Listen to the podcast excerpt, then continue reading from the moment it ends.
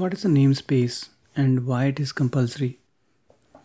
A namespace is a way of organizing classes of the same group or functionality under the same name. We can call it a module, although it's not compulsory to put a class in a namespace, but it is preferred to do so. So I can give you an example. Let's say you are going to develop some functions related to, uh, let's say, furniture class.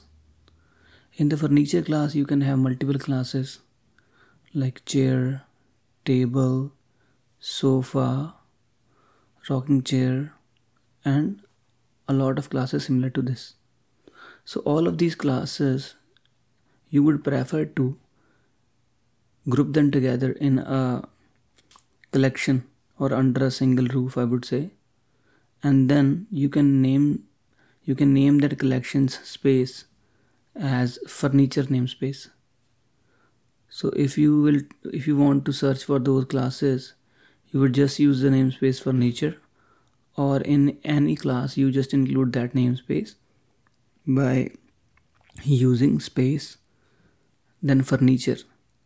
And then if you try to find those classes that I mentioned earlier, like table, chair, rocking chair, et cetera, you can easily find them. So a namespace space helps to organize the classes under the same roof.